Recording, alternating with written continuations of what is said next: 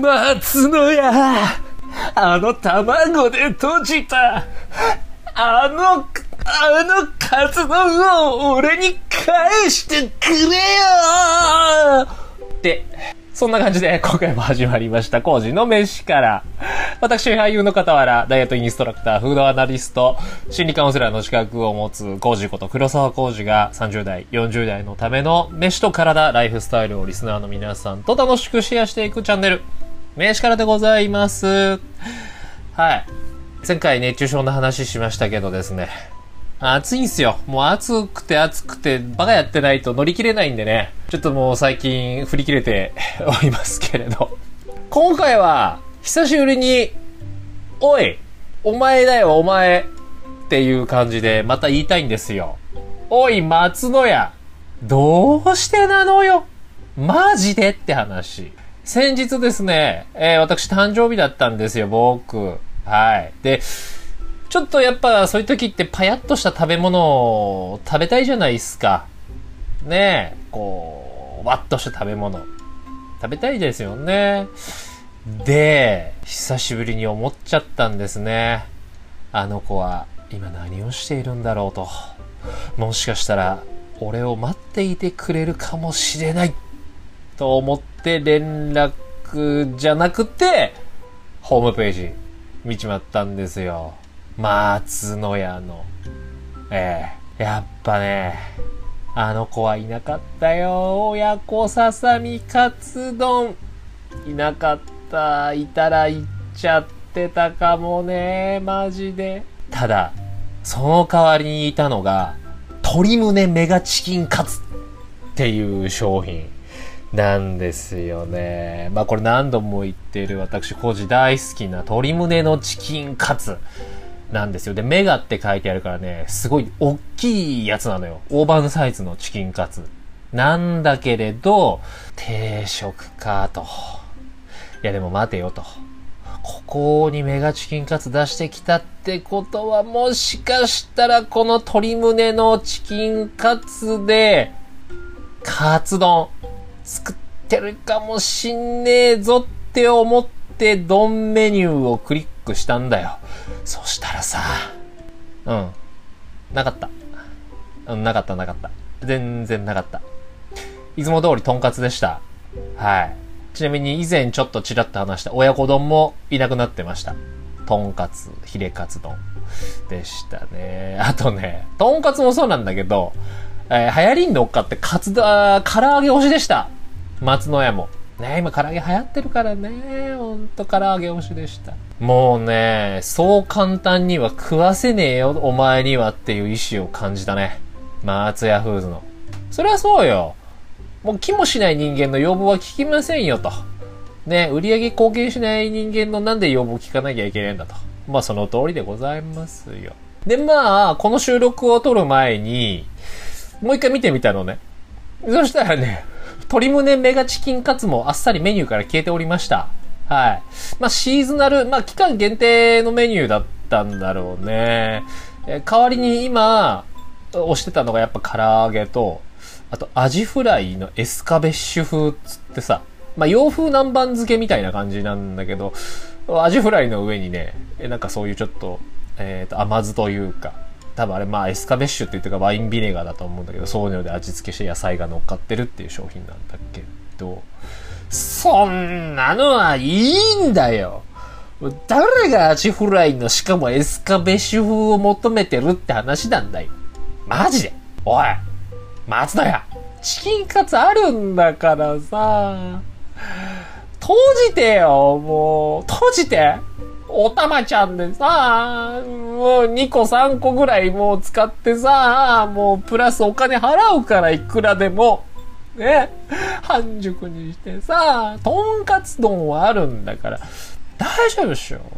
ねえ。まあ、あの、ささみカツは今でもオンメニューはされておりました。なんでささみカツをなくすかねねえ。でもそれ復活してくれたら行くうー、行くかもしんないからさ。ね？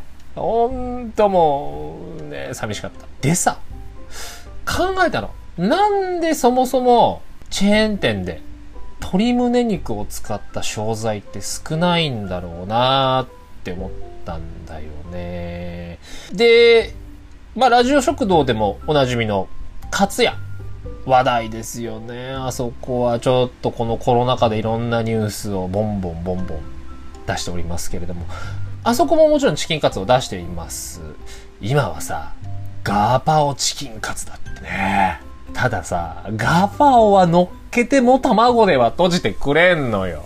しかもあそこのチキンカツはもも肉なの。もも肉。だいたいもも肉。はい。で、さらっと調べたんだけど、メジャーなチェーン店での胸肉のチキンカツっていうのをレギュラーメニューにしているところはないね。うん。まあ、ああいう揚げ物業態の店って今すごく増えてたりはするけれど、チキンカツっていうのをオンメニューしてるとこはない。はい。ないですね。うん。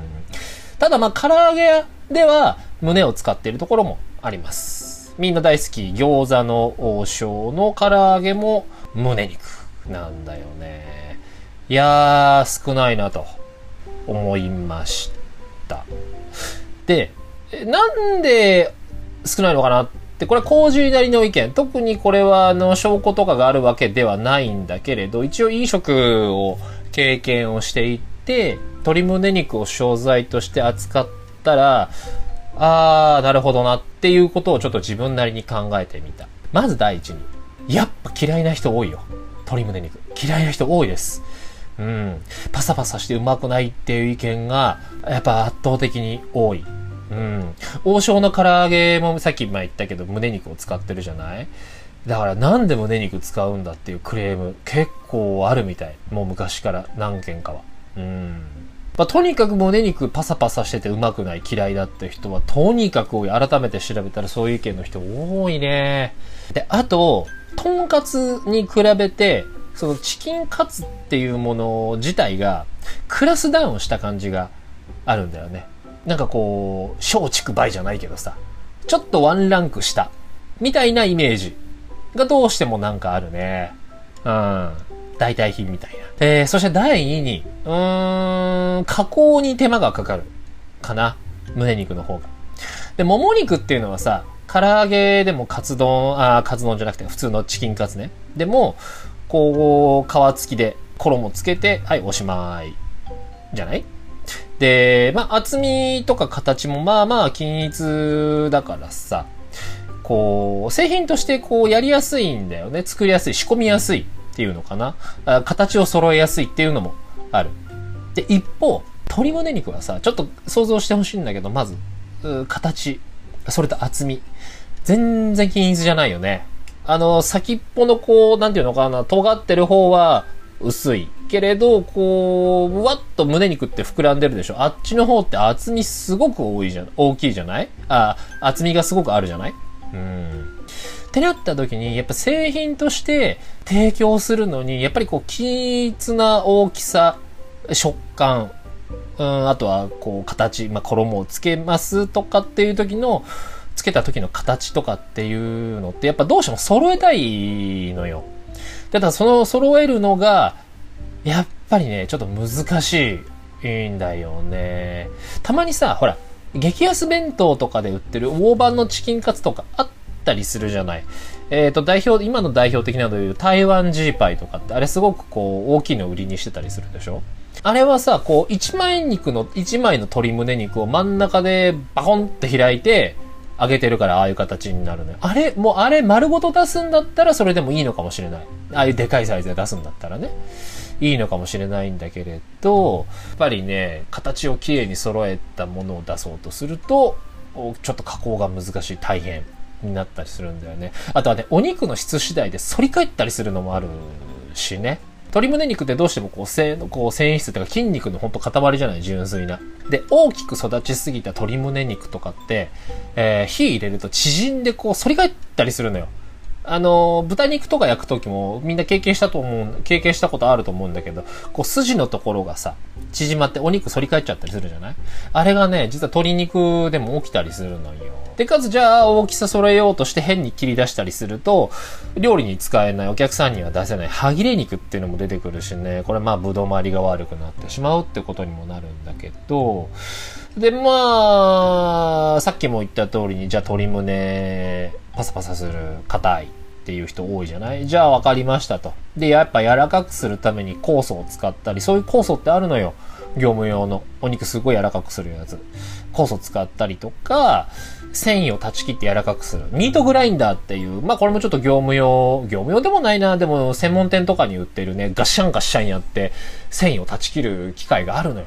これでね、えっ、ー、と、牛のもも肉とか、もちろん鶏胸もそうなんだけど、ガッシャンガッシャンやってやるとね、もうめちゃめちゃ柔らかくなります。これちょっとおすすめ。ただまあ、そういうのをやっぱりやってね、手間がかかるの。まあね、ただその一方、じゃあ唐揚げはってなると、唐揚げはね、もう簡単じゃない。皮剥いで、ぶつ切りにするだけで以上終わり。だからさ。ただまあ、やっぱカツ、チキンカツってなるとっていうやつなんだよね。で、そして第3に、まあ、チキンカツ専門店なら、いざ知らず。てか、そんなんないけどさ。うん、チキンカツ専門店ではないけど、まあ、チキンカツ売りにしてるところもあるけれど、専門店ではないんだけどさ。まあ、やっぱ、とんかつとか他に売りがある中で、やっぱりチキンカツ、そして胸肉を選ぶっていう人は、やっぱり少数派だと思うんだわ。ね、さっきも言った通りにクラスダウン感がちょっと否めないし、その中で鶏胸肉を選ぶっていう人。